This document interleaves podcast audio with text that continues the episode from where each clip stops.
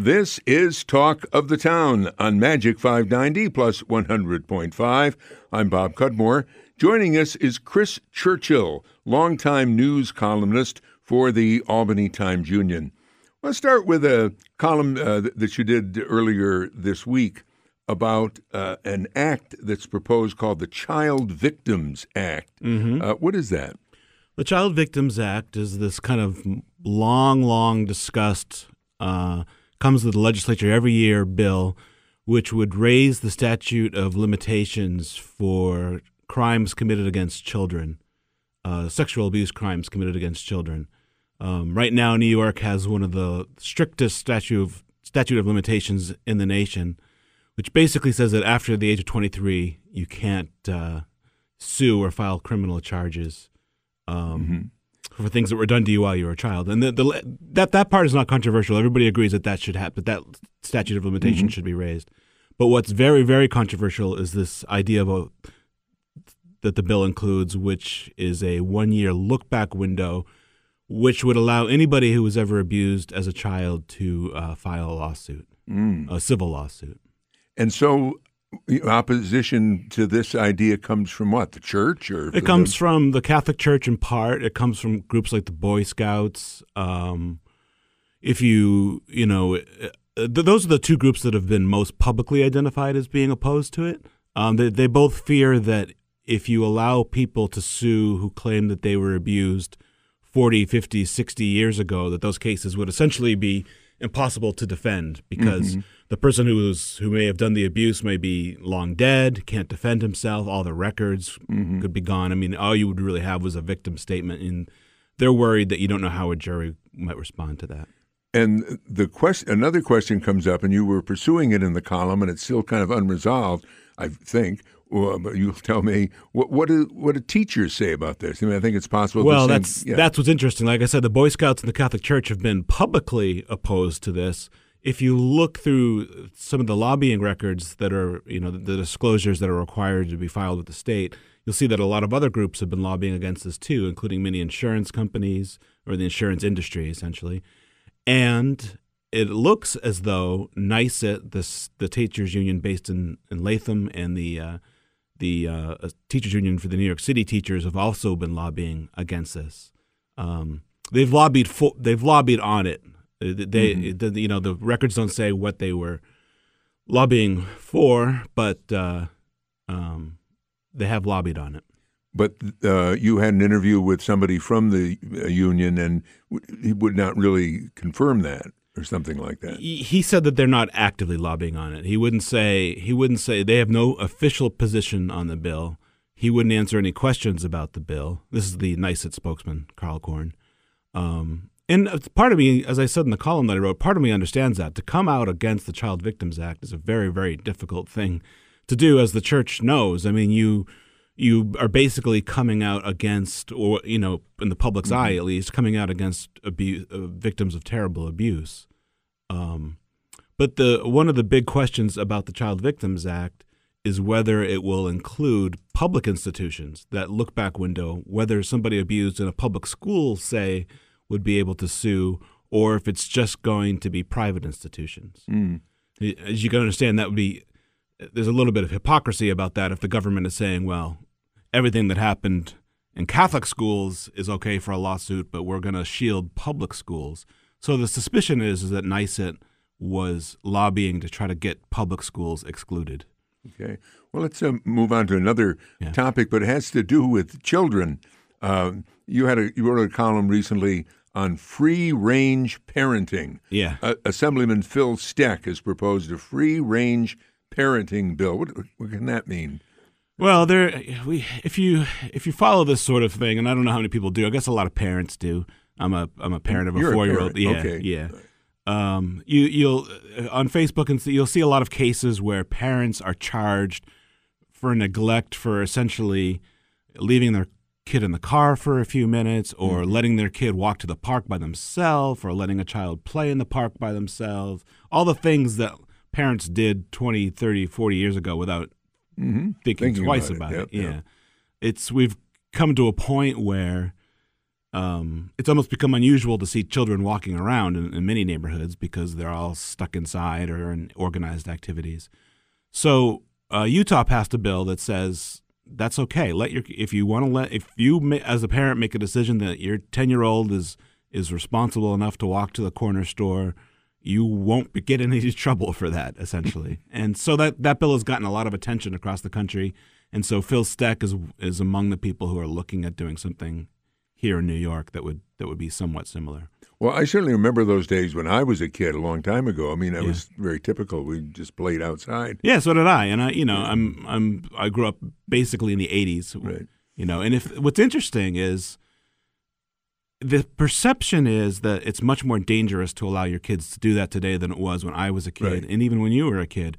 But the statistics don't show that. It's actually crime rate is actually significantly lower now, and I think it's as low as it's been since the 1950s. Mm. So, I mean, if my mother was okay letting me wander around and play with friends, then there's no reason that a parent today shouldn't be able to do the same. It's just this there's this kind of culture of fear and paranoia mm. and helicopter parenting that has yeah. kind of taken over. Of course, there were more neighborhoods than in the old days where people would wa- watch you and other people would be around and yeah, your I word mean, might get back right. to your parents. Right. Society has changed in a lot of ways. I mean, another thing is neighborhoods are not designed quite as quite as you know, there are a lot of neighborhoods that are kind of more built for cars than they are for kids wandering around, but yeah. All right. Well, let's talk politics. Uh, we have a governor's race in New York uh, uh, this year. We do finally. It's exciting. and uh, Andrew Cuomo, the incumbent, is going to run for reelection. One presumes. Uh, and but he has now an opponent in his own party, and uh, it seems that one. Uh, well, it seems to me that one of the uh, Republicans is kind of risen to the top. Uh, Marc, would you agree with that, Marc Molinaro? Yeah, John D. DeFrancisco might disagree with you, but yeah, yeah, I think that most people. I think most of the party sees him as kind of the candidate they'd prefer to to have run. Yeah. Mm and he's from uh, down the Hudson Valley, right? Dutchess. He's the um, executive of Dutchess County. Mm. Yeah, and uh, I don't know. He seems kind. He's well spoken, and yeah, he's well spoken. He's uh, he seems like a pretty decent. I mean, I don't know him that well, and I've never really, you know, unless you follow Dutchess County politics, sure. I don't know that much about him. But he seems a fairly moderate, well spoken. He seems like somebody who could, under the right circumstances, catch fire. Sure. On the Democratic side, there's a more liberal opponent for uh, Andrew Cuomo, yeah. Cynthia Nixon, who's mm-hmm. known as an actress. She was on Sex in the City, right? Yeah, that's right. Yeah, yeah. which is if people didn't watch it, was the kind of the uh, the uh, prototypical New York City lifestyle show that aired on HBO. I guess in the early 2000s. Mm. Yeah. So, how's she doing? She's doing okay. I mean, she, you know, Republicans are absolutely giddy about about this because she's going around the state you know, making a lot of the same arguments against Andrew Cuomo that they make, which is that his administration has been corrupt, or at least that he has not pushed state, you know, ethics reforms very heavily. Um, she's pointing out all the trials, or, you know, the Percoco trial and the upcoming trials. She's uh, and then she's making kind of the more left left wing arguments against him, which is that you know he has um, kind of empowered Senate Republicans to block a lot of legislation that Democrats would otherwise have passed, including the Child Victims Act. Um, so, yeah, she's doing. I mean, and you know, she's a celebrity, so that she's getting a lot of attention doing it, which is, you know, probably making Cuomo grind his teeth every morning. Yeah, and, and Cuomo had to fend off a similar challenge, I think, the last time, right, from Zephyr Teachout. That's right. But this, uh, the current candidate, uh, probably got more name recognition among yeah, if you look at if you look at how Zephyr Teachout did, she did very very well upstate, or surprisingly well upstate. She even won this area pretty handily. I, mm-hmm. I can't remember the exact numbers now, but it was something like 60-40, which I mean, you know, yeah. you're talking about an, a powerful incumbent governor. That's that's pretty, pretty remarkable. Yeah. But the but the problem she had is she never gained any traction downstate in the city, and so Cuomo just overwhelmed her in, with votes in, from New York City. Cynthia Nixon is different because she's actually very well known in New York in New City, York City right. and less well known upstate.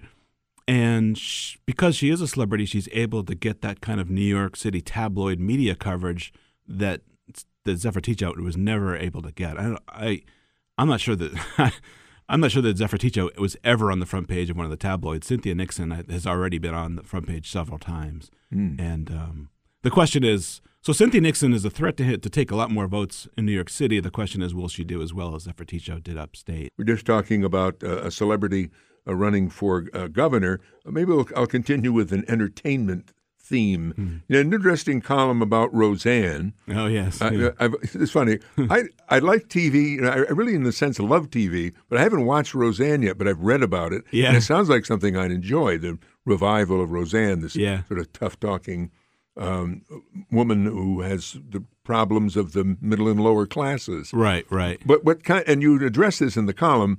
What what makes this even meatier as a, a subject is that Roseanne, unlike so many people in showbiz, she says she voted for Donald Trump and still supports him. Yeah, she's a she's a diehard. Yeah, she absolutely is. So what do you think of it? Go ahead. Well, and she that's in the show too, right? Yeah. So like, there's a it's one of the first shows, fictional shows, anyways, or entertainment shows where I think we've seen a Trump supporter, and you know, her husband, played by Dan Goodman, is uh, John Goodman. His John na- Good- just yeah, his John name is Goodman. Dan on the show. uh, he's a Trump supporter too, and so you you actually have like fairly sympathetic people who are Trump supporters on TV, which is, I mean, shouldn't shouldn't really be that surprising, but we it's just something that Hollywood has never given us. yeah. Yeah.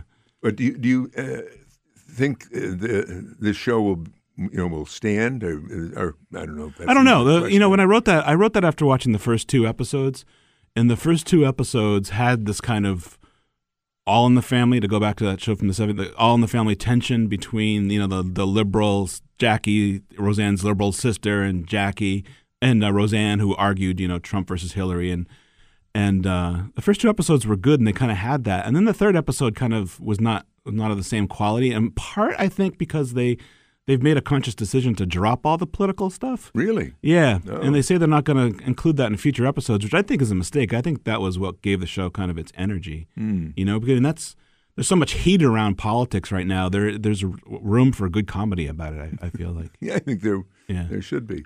Um, well, well, let's go to some topics in uh, or Albany or, or one in Albany.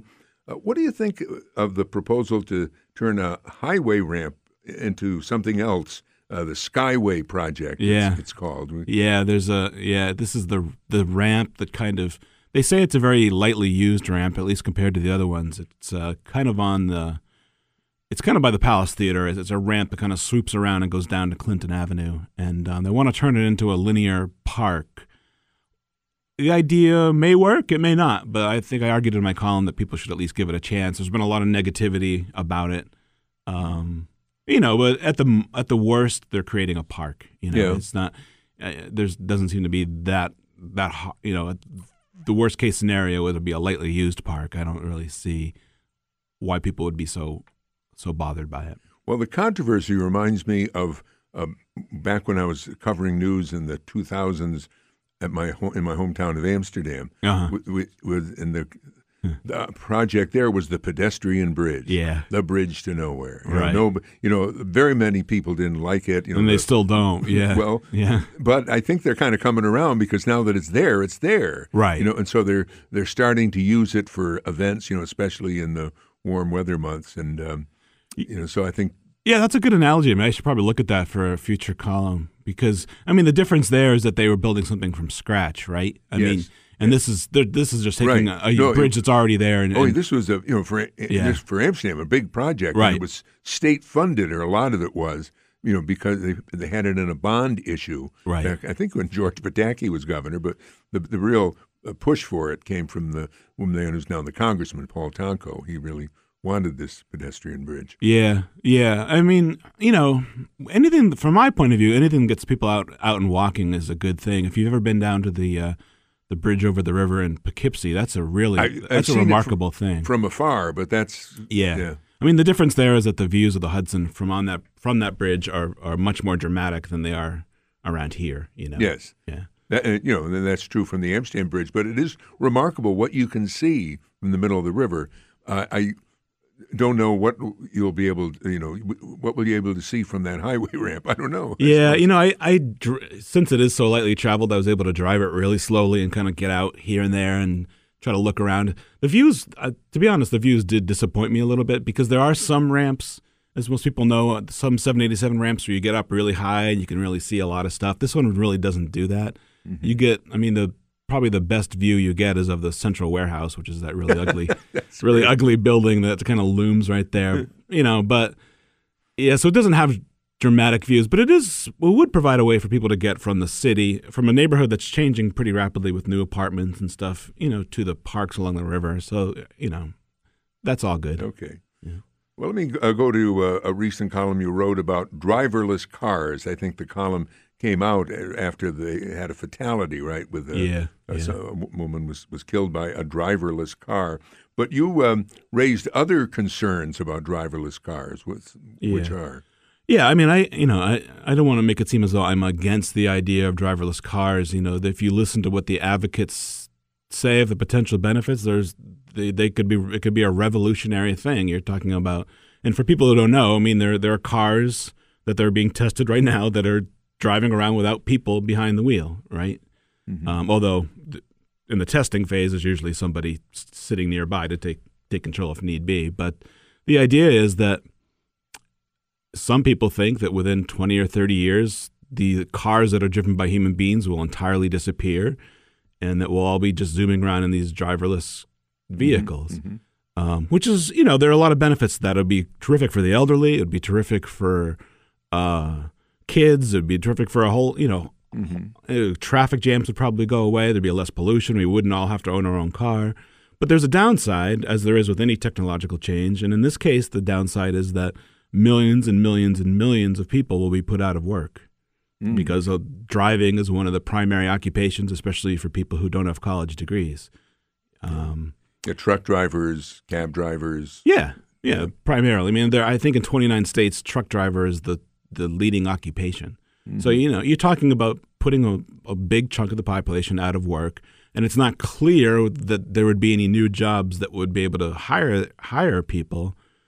And so I, my my point was we should be talking about that. My point isn't that we should block driverless cars from happening, but you have to at least acknowledge that there's a downside to this. And I think in all the rosy talk from politicians and corporate leaders who are obviously going to make a lot of money by not having to employ truck drivers, uh, everyone ignores this kind of this kind of negative downside. And it seemed to me you you made the point that the people who will be hurt by the, uh, the driverless cars, the truck drivers and the bus drivers, tend to be people who don't have a college education. Right. The same kind of people that maybe were neglected, let's say, by the Democrats in the last presidential election. Well, right. Yeah. I mean, you, you were uh, the point. I, I point to NAFTA, which was the kind of the Clinton era trade agreement, which did a lot of good things, just like driverless cars might have created jobs in some parts of the country, but it also created massive job losses in other parts of the country, and those the, those are the parts of, country, of the country that we saw flip from Obama to Trump,